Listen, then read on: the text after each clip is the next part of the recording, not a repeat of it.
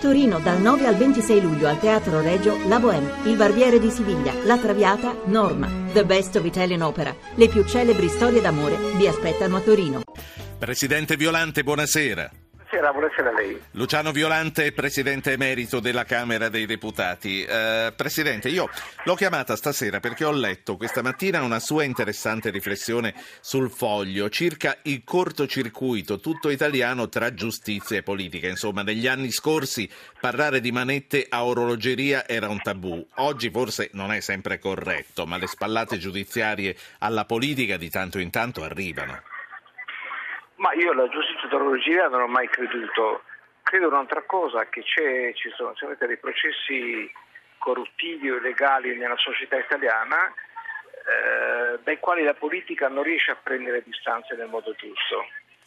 E, e, quindi processi di questo genere che ci sono peraltro in molti paesi, se pensa alla Francia, Sarkozy eh, è sotto processo, è sotto inchiesta anche la, la GAV, la Presidente del Fondo Monetario Internazionale, quindi state personaggi di primissimo ordine. E negli Stati Uniti recentemente sono stati condannati a pagare multe di miliardi di dollari banche che avevano falsificato i dati sul Libor. Quindi ecco, in Italia, però queste cose non scuotono alle fondamenta il uh, sistema politico di quei paesi. Da noi questo accade per una particolare fragilità uh, del sistema politico e questo credo che sia un punto su quale bisogna porre sì. una riflessione molto seria. In che cosa sta la fragilità? Qual è la malattia da curare? Scusi, eh, mi permetto di fare una domanda perché, così retorica. Da quanto tempo un partito italiano non fa un convegno sulla cultura? Sì. Dico questo perché noi abbiamo registi che stanno leggendo la società italiana in modo straordinario, scrittori che stanno facendo la stessa cosa, ma è possibile che non si interloquisce che la politica non sia in grado di interloquire con queste persone, queste persone per capire, leggere, eh, aiutare, essere aiutata a leggere la società italiana. La politica si è separata dalla società, questo è il problema. E non è che facendo una primaria all'anno noi risolviamo questo problema o un'elezione l'anno. C'è un problema di comunità, bisogna ricostruire la comunità politica che è la base di un partito democratico. Ma lei sta e pensando anche alle scuole di partito che non ci sono più o è un'altra cosa? Lo scollamento... Ma perché, perché non ci sono più le scuole di partito? Perché io credo che nessun partito politico oggi, in questo momento, riesce ad avere un proprio sguardo sul mondo e non avendo uno sguardo sul mondo non sa cosa dire. Ma è il, mondo, è il mondo, che cambia e che sfugge o, o, è il partito che pensa ad altro?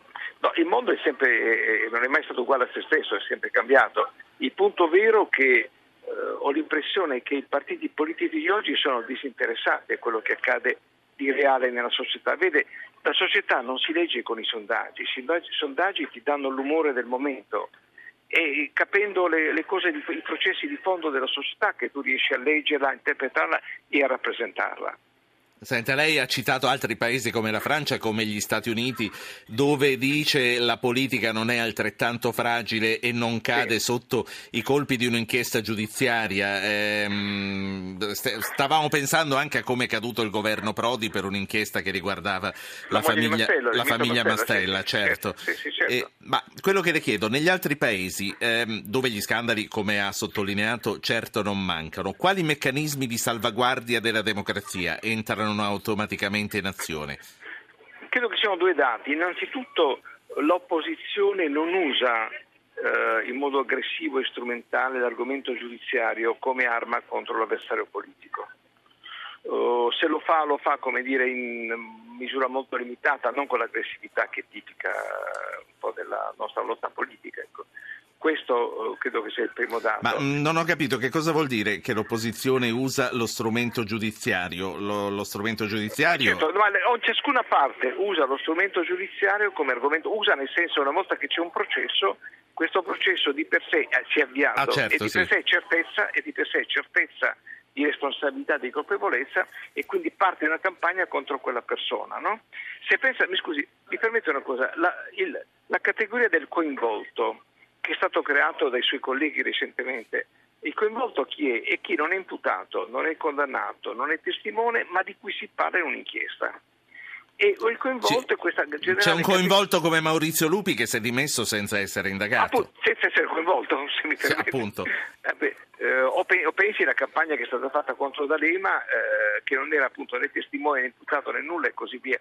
Questo perché la lotta politica si è imbarbarita profondamente, perché manca la politica, manca la comunità e il rapporto con la sì, società. D'altra parte, quando la magistratura ci fa sapere che eh, certi personaggi comunque, mettiamoci pure virgolette, non sono indagati ma sono coinvolti, io credo che la stampa, anche per una questione eh, politica, eh, debba riferire queste cose vede, perché no, la, è il personaggio perché... che fa la notizia. Certo, qui sono due problemi. L'abuso di motivazione nei provvedimenti giudiziari. Cioè quando tu usi la motivazione non per spiegare le ragioni per cui hai assunto un progetto provvedimento, ma usi la motivazione al fine di spostare l'attenzione su soggetti esterni al processo, ma che per la loro rilevanza fanno di quel processo un fatto mediaticamente importante. Senta, noi da sei mesi non parliamo che di mafia capitale. Secondo lei eh, rischia di sgonfiarsi tutto questo paradossalmente? Come scrive eh, Giuliano Ferrara, spesso eh, stiamo montando troppa panna. Ma io non so, io vorrei eh, fare un'altra domanda. Quante cose sappiamo di reale? Noi sappiamo, abbiamo alcuni titoli di giornale per i primi giorni, diciamo così, del processo, alcuni articoli e pezzi di intercettazioni telefoniche, eh, come dire, diffusi un po' a go-go eh, su ogni giornale, ogni trasmissione e così via, e basta. Ed è tutto quello lì, tutto il processo sta lì, io non lo so, credo che ci sia molto altro. E allora, quando l'inchiesta comincia, non è finita, è cominciata. Da questo trarre l'idea è tutto corrotto, tutto sgangherato, tutti sono colpevoli e così via, francamente credo che sia profondamente sbagliato. Ma eh, lei che è stato magistrato e lei che è stato anche politico, se lei oggi fosse in Ignazio Marino, che cosa farebbe? No, non mi faccia questa domanda. no, per senso, Ci ho provato. Dovrei sapere molto di più. Avrei fatto un titolo. Allora, invece le voglio chiedere che cosa ne pensa, Presidente Violante, dell'uso forse confuso che viene fatto della legge Severino. Perché in Italia si deve rendere necessaria una legge per impedire a chi ha avuto condanne di entrare nelle istituzioni? Guardi, io conosco il uh, Paolo Severino che è un eccellente professore di diritto penale, un grande avvocato uh, ed è stato un ottimo ministro. Uh, quella legge lei forse doveva farlo, ma è una legge sbagliata, ma non per lei, per chi l'ha votata, perché una volta che i partiti non sono capaci di fare una selezione al loro interno e chiedono al giudice di farla, e quello è il segno profondo della fragilità della politica eh, quella legge segna la sconfitta della politica, perché chi fa le liste? Chi le, le fanno i partiti. E i partiti non sono in grado di dire tu sì e tu no, tu entri e tu non entri, perché? Non perché è un processo, ma perché eh, sei indegno di rappresentare, non hai le condizioni di dignità per rappresentare il Paese. E allora, siccome non c'è questa forza, eh, si ricorre al giudice. Ancora una volta, però, si delega al giudice la risoluzione dei problemi che spetta risolvere alla politica. In questo senso, la legge Severino, non per colpa di Pietro Remiso Severino, è una legge preoccupante più che sbagliata, perché segna un dato di delega a un soggetto esterno eh, su un tema che è tipico e proprio della politica, scegliere le persone che devono rappresentare i cittadini. Un paio, un paio, di cose ancora, uh, Luciano Violante. Nelle ultime settimane la Corte Costituzionale ha determinato scossoni non da poco con le sentenze sugli statali e soprattutto sui pensionati. Non c'è il rischio che un organismo come la Consulta possa arrivare a condizionare se non determinare le scelte di un governo? Ma guardi, la Consulta, la Corte Costituzionale è stata istituita ed oggi tutti i paesi hanno una Corte Costituzionale proprio per controllare la compatibilità con la Costituzione delle leggi che fanno le maggioranze parlamentari di ogni colore. Eh, questa è la loro funzione. Devono stare le maggioranze parlamentari attenti a non fare leggi contro la Costituzione.